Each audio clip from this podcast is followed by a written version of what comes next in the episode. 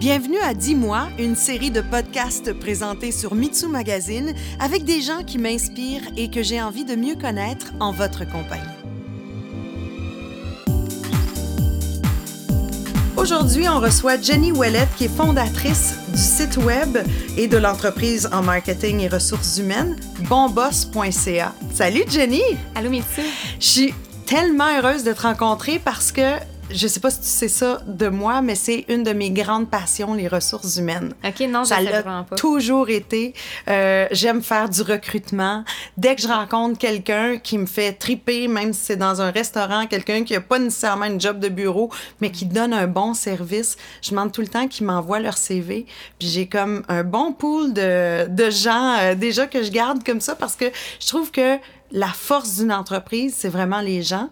J'imagine que tu dois penser la même chose. Oui, définitivement. C'est ce qui va faire vraiment de la distinction au service à la clientèle, mais aussi la plus-value de l'entreprise, parce que sans les gens, une entreprise est rien. Donc, euh, je découvre une belle passion de toi, en fait. C'est quoi bonboss.ca? Bonboss.ca, c'est une entreprise qui certifie et fait rayonner les bons boss. Ça veut dire que euh, quand une personne est un bon patron qui considère ses employés, on s'intéresse à lui, on veut le promouvoir 365 jours par année. Et aussi, ce qu'on fait, c'est que euh, on permet aux talents de euh, trouver, d'aller sur bonboss.ca, de trouver les bons patrons, d'en savoir plus sur eux. C'est quoi leur culture, c'est quoi leurs valeurs, euh, pourquoi les gens aiment travailler pour cette entreprise-là? Et c'est quoi la mission de l'entreprise? Donc, qu'est-ce qu'on pourrait faire pour, euh, par exemple, contribuer au succès de l'entreprise? Donc, c'est un peu je dirais, une plateforme qui va jumeler les meilleurs talents avec les meilleurs boss. Et aussi, on forme les bons patrons. Donc, la relève qui dit, ben moi, j'aimerais euh, considérer mes employés. Il y a de moins en moins de gens disponibles sur le marché. Donc, comment je fais pour justement être un bon patron, un bon gestionnaire? Ben, on va euh, offrir cette, euh, cette formation-là très, très, très bientôt. Ça aurait été impensable à une certaine époque, mais est-ce que tu penses maintenant que les gens magasinent leur boss? Oui, définitivement. Avec la pénurie de main-d'œuvre, avec. euh, je pense qu'on est de plus en plus conscient. C'est pas juste les milléniaux, même s'il y en a qui semblent dire ça, c'est vraiment tout le monde. On cherche une qualité de vie. On veut être heureux au travail, en dehors du travail. On voit des gens qui ont tellement de pression, qui quittent pour euh, justement des arrêts de travail. Donc, c'est comme si on veut être bien en tout temps. Donc, c'est comme le moment parfait, selon moi, pour, euh, pour justement trouver un bon boss. Puis c'est important aussi de se renseigner sur cette personne-là avant de postuler parce que ça peut quand même vraiment faire une différence. Là. Il y a genre 75% des gens qui disent que le plus gros, la plus grande source de stress qu'ils vivent au travail, c'est le, le patron immédiat. Donc, quand même, donc euh, c'est le bon moment. Comment on devient un bon boss? C'est une bonne question. Euh, je me suis posé cette question-là pendant environ deux ans, jusqu'à ce que je rencontre des bons boss et que je vois justement au fil euh, des entrevues qu'il y a quelque chose qui les rallie. Donc, c'est premièrement, il faut prendre la décision d'être un bon boss. Ou du moins de prendre la décision que moi, je vais pas être un mauvais patron ou je vais pas faire comme telle, telle, telle personne a fait. Je vais être quelqu'un qui va être humain, puis les employés vont être traités comme des humains et non comme des, nu- des numéros. Donc, ça vient vraiment d'une décision. Et par la suite, ben, c'est quand on prend une décision, il faut, euh, faut pas juste que ce soit une promesse en l'air. Donc, c'est de, prendre, ensuite d'agir, euh, pas de prendre les décisions, mais d'agir euh, de façon euh, à respecter notre décision en tant que telle. Et aussi d'agir avec courage, parce que être un bon boss, des fois, c'est ça prend du courage des fois quand que par exemple il faut redresser une équipe il faut embaucher congédier quelqu'un malheureusement dans les dans le contexte où on est euh, c'est des choses qui peuvent arriver donc un c'est le décider de maintenir la décision puis par la suite ben toujours euh, aller dans cette direction là C'est-tu parce que tu as eu des mauvais boss que tu as décidé de... de, de partir cette, ce, ce site web? Euh, euh, j'ai eu des moins bons boss. Et j'ai eu... rouge comme une tomate. On me la pose tout le temps. J'ai eu des moins bons boss et euh, définitivement, il y en a un qui m'a été... qui a plus été marquant. Mais je me souviens d'un moment où j'ai vécu une restructuration. C'était ma deuxième en un an. Donc, j'étais au volant de ma voiture puis je me suis dit, avoir eu un bon boss, ma carrière a été différente. Parce que j'avais étudié en gestion de ressources humaines et pourquoi j'avais étudié là-dedans, c'est parce que je voulais rendre les gens heureux au travail de façon quotidienne. Donc ça, c'était mon rêve d'adolescente de 16 ans. Et je me retrouvais plus à congédier puis à être celle qui faisait les mesures disciplinaires. Donc, j'étais vraiment pas heureuse dans mon travail. Et malheureusement, c'est comme si je contribuais à cette culture-là négative où justement, tu congédies, tu es sévère, donc tu, tu fais le contraire que de rendre les gens heureux au travail. Donc, j'avais décidé de juste quitter ce domaine-là parce que c'était pas dans mes valeurs, puis j'étais pas capable d'agir comme ça. Donc, euh, c'était plus par rapport à ce moment-là dans ma vie. Je me souviens encore quand je tenais le volant, j'ai fait comme non, c'est pas vrai que je vais faire ça pour les prochaines années. Donc, euh, je veux. Sont où les bons boss? Comment qu'on pourrait les trouver? Puis c'est sûr que ça pourrait changer quelque chose dans ma vie d'avoir un bon boss. Puis tu parles de congédier les gens, mais on, on réalise pas à quel point congédier quelqu'un, c'est cette personne-là vit un deuil, puis qu'il n'y a mhm. jamais de prise en charge après. Tu sais, le après et. Oui, c'est très, très, très rare. Mais aussi ceux qui restent dans l'entreprise, parce que c'est quasiment la gestion des survivants. Si, par exemple, il y, a des, il y a plein, plein, plein de restructurations, qu'on sait que dans trois mois, il y a 50 des gens qui vont partir. Donc, vivre dans ce milieu-là, c'est incroyablement difficile et stressant. Et justement, une fois que tu es parti, ben, c'est comment tu peux te retrouver? Est-ce que c'est tu vas te sentir, je sais pas, euh, dévalorisé, stressé? Euh, il y, a, y, a, plein, plein, plein de mécanismes qui peuvent s'enclencher après. Il y a des gens qui sont des boss puis qui le réalisent peut-être pas aussi parce qu'il y a des chefs de section. Et ces chefs-là sont aussi importants des fois que le boss en haut. Définitivement. Quel conseil tu as à donner à ces personnes-là qui se retrouvent avec une charge de travail qui est différente, mais aussi de la gestion d'être humain. Mm. J'ai beaucoup de conseils que j'aimerais leur dire, mais je vais m'en tenir simplement à deux. Le premier, c'est soyez humain. Parce que oui, des fois, quand on a une promotion, c'est qu'on est super bon côté technique, mais quand on a des gens qui relèvent de nous, c'est pas juste d'être bon dans son travail, mais c'est aussi d'être bon avec les autres, donc de les écouter, de les aider à progresser, même si vous êtes stressé, mais de peut-être essayer de contrôler votre niveau de stress, parce qu'on sait que quand on est plus stressé, on est moins empathique, on est au moins ouvert à la discussion, donc vraiment juste être humain, traiter les gens comme vous aimeriez être traité, puis ça va bien aller. Aussi, le deuxième euh, conseil, c'est soyez conscient que vous avez un impact. Donc, qu'on a un impact sur les autres.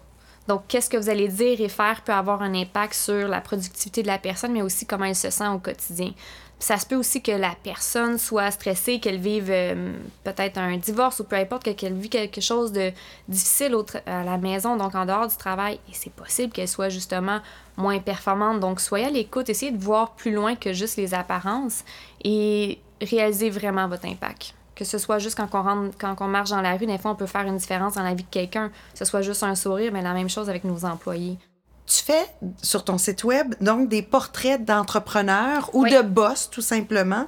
Mais comment tu fais pour pas embellir les choses aussi puis aller chercher the real thing, les vraies affaires. Euh, premièrement, c'est notre code d'éthique sur Bon Boss. Donc, euh, parler franc, être authentique et rester vrai. Donc, on veut pas promouvoir quelque chose qui est faux. Donc, avant d'aller voir euh, un bon boss, faut qu'il passe un test. Il y a une évaluation qui est faite. On a créé un outil où on sonde ses employés, puis on peut savoir justement s'il est à l'écoute, s'il aide à progresser, s'il est respectueux ou juste. Euh, si aussi il y a une vision, puis est-ce qu'il sait la partager à son équipe? Et je pose toujours la question, est-ce qu'il a été reconnu coupable d'harcèlement? Parce que si mhm. c'est le cas, je pourrais juste pas le mettre sur la plateforme. Donc déjà là, on a un bon euh, data qui est intéressant grâce au sondage. Et par la suite, c'est sûr que j'ai passé plein de gens en entrevue. Donc, il y a des choses que je suis capable de mesurer qui se voient. Donc, par exemple, quand tu rentres dans une entreprise, est-ce que les gens semblent heureux? Est-ce qu'ils sont trop tendus? Est-ce que on dirait que tu te fais vendre une image qui n'est pas vraie? Donc, c'est vraiment, euh, je dirais, avec le sondage et aussi ben, en parlant aux employés. Il y a des choses qui se voient aussi. Donc, euh, ça se ressent. Donc, quand que le, le patron il parle de son équipe, des fois, il y a des. On voit ces petites étincelles. Donc, euh, on fait vraiment la promotion de ce qui est vrai. Si on a un doute, ben c'est temps de poser des questions, de creuser, de voir. Donc, euh, justement, pour que on soit sûr de faire le bon portrait. Ça, c'est important. Est-ce que ça t'est déjà arrivé de réaliser en faisant une entrevue ou une enquête que tu te trompais? Oui, C'est bon signe parce qu'on est vraiment rigoureux. Donc, euh, ça s'est jamais euh, rendu jusqu'à l'entrevue physique. Donc, c'était au moment de l'entrevue téléphonique où justement euh, ça n'a pas passé. Puis à partir de ce moment-là, donc monsieur, madame, tout le monde peut aller sur bonboss.ca puis peut-être faire un petit shopping justement de... oui, définitivement. Et si les gens ont des bons boss, ils peuvent l'inscrire pour le nominer. Parce qu'on certifie un bon boss, mais également on permet aux employés de euh, nominer leur patron. Donc, si par exemple, quelqu'un va sur le site et dit Moi, j'ai un bon boss, ça s'appelle Mitsu, voici pourquoi je la nomine. Donc, on va appeler l'employé, on va juste valider qu'il répond aux cinq critères et par la suite, on va l'annoncer au boss sans qu'il sache souvent. Et là, ça fait vraiment un, moment incroyable dans le dans la carrière du boss parce que c'est comme une reconnaissance qui va des pairs mais qui passe aussi par ses employés donc euh, c'est un beau moment puis ça c'est gratuit donc euh, c'est notre façon de dire merci au bon patron puis toi, comment tu fais pour être une bonne boss? Parce que tu as des employés, j'imagine, maintenant? J'ai 19 collaborateurs. C'est pas encore des employés parce que ça fait seulement six mois qu'on existe. Mais euh, j'ai décidé, j'ai pris la décision d'être une bonne boss, donc euh, je me dépasse euh, tout le temps. Donc, j'applique les conseils que je prodigue. J'essaie d'écouter, d'aider les gens à progresser, de donner le meilleur d'eux-mêmes. Mais au tout début, je pensais pas que euh, bon ça allait avoir un impact aussi majeur aussi rapide. Donc, et je connaissais pas c'était quoi les qualités des bons boss non plus. J'avais une image, puis on avait fait un sondage auprès des Québécois, puis on a vu que dans les 20 qualités qu'un bon boss pouvait avoir, il y en avait 5 vraiment importantes, puis il y en avait deux là-dedans que je ne savais même pas. Donc, il a fallu que moi, je, je, me, je me forme, que je m'auto-évalue, puis et justement que je devienne plus une bonne boss, puis que j'acquiert ça assez rapidement. C'était quoi, ces deux euh, qualités-là? En fait, je dirais, pour moi, un bon boss, c'est un leader, mais c'est pas ça. Donc, je dirais que aider à progresser, ça va de soi, mais comment qu'on fait concrètement pour aider quelqu'un à progresser au quotidien sans faire de micromanagement, sans. Euh, euh, c'est, comme tellement une grosse question, puis surtout avec des, euh, des pigistes, donc des travailleurs autonomes qui sont excellents dans leur domaine, qui sont pas nécessairement le mien. Donc, euh, celle-ci, ça a été, je dirais, la première que je ne savais pas. Puis comment t'as fait euh, pour trouver la clé de ça, justement? Ah, j'ai lu, j'ai écouté des TED Talks, je me suis fait coacher, j'étais allée voir deux personnes pour m'aider par rapport à ça. Des fois, j'ai fait des essais-erreurs. Donc, euh, comme je dis tout le temps, la vie, c'est comme une danse. Des fois, tu peux plier sur le pied de quelqu'un d'autre, tu t'excuses, puis tu continues à danser, puis ça se peut que tu te fasses plier sur le pied. Donc, c'est vraiment par l'expérience, puis en acceptant que ça serait pas parfait. Et je dirais pour l'autre volet, ça c'est peut-être pas une des qualités, mais ça regroupe un peu les cinq qualités en tant que telles. On avait toujours dit qu'un bon boss était vulnérable. Et moi, je pensais qu'un patron, c'était quelqu'un qui allait euh, tout le temps avoir la réponse à ses questions, qu'il connaissait toutes, toutes, toutes les, les solutions aux problèmes. Donc, quelqu'un qui était quasiment parfait dans son travail. Et on m'avait dit non, Jenny, un bon boss, c'est quelqu'un capable d'afficher sa vulnérabilité. Mais c'est tellement compliqué d'afficher sa vulnérabilité, puis on dirait que ça dit rien quand tu fais juste te faire conseiller ça. Et c'est le moment où, justement, après avoir eu un accident d'auto, j'ai eu une commotion cérébrale, mais j'étais pas capable d'enchaîner les mots de façon euh, logique. Et j'avais une rencontre avec euh, mon bon boss squad, comme je, comme je l'appelle. C'est à ce moment-là que j'ai décidé d'y aller quand même, parce que c'était planifié depuis un bon bout. Et j'ai tenu la réunion mais c'était impossible pour moi de parler de façon cohérente.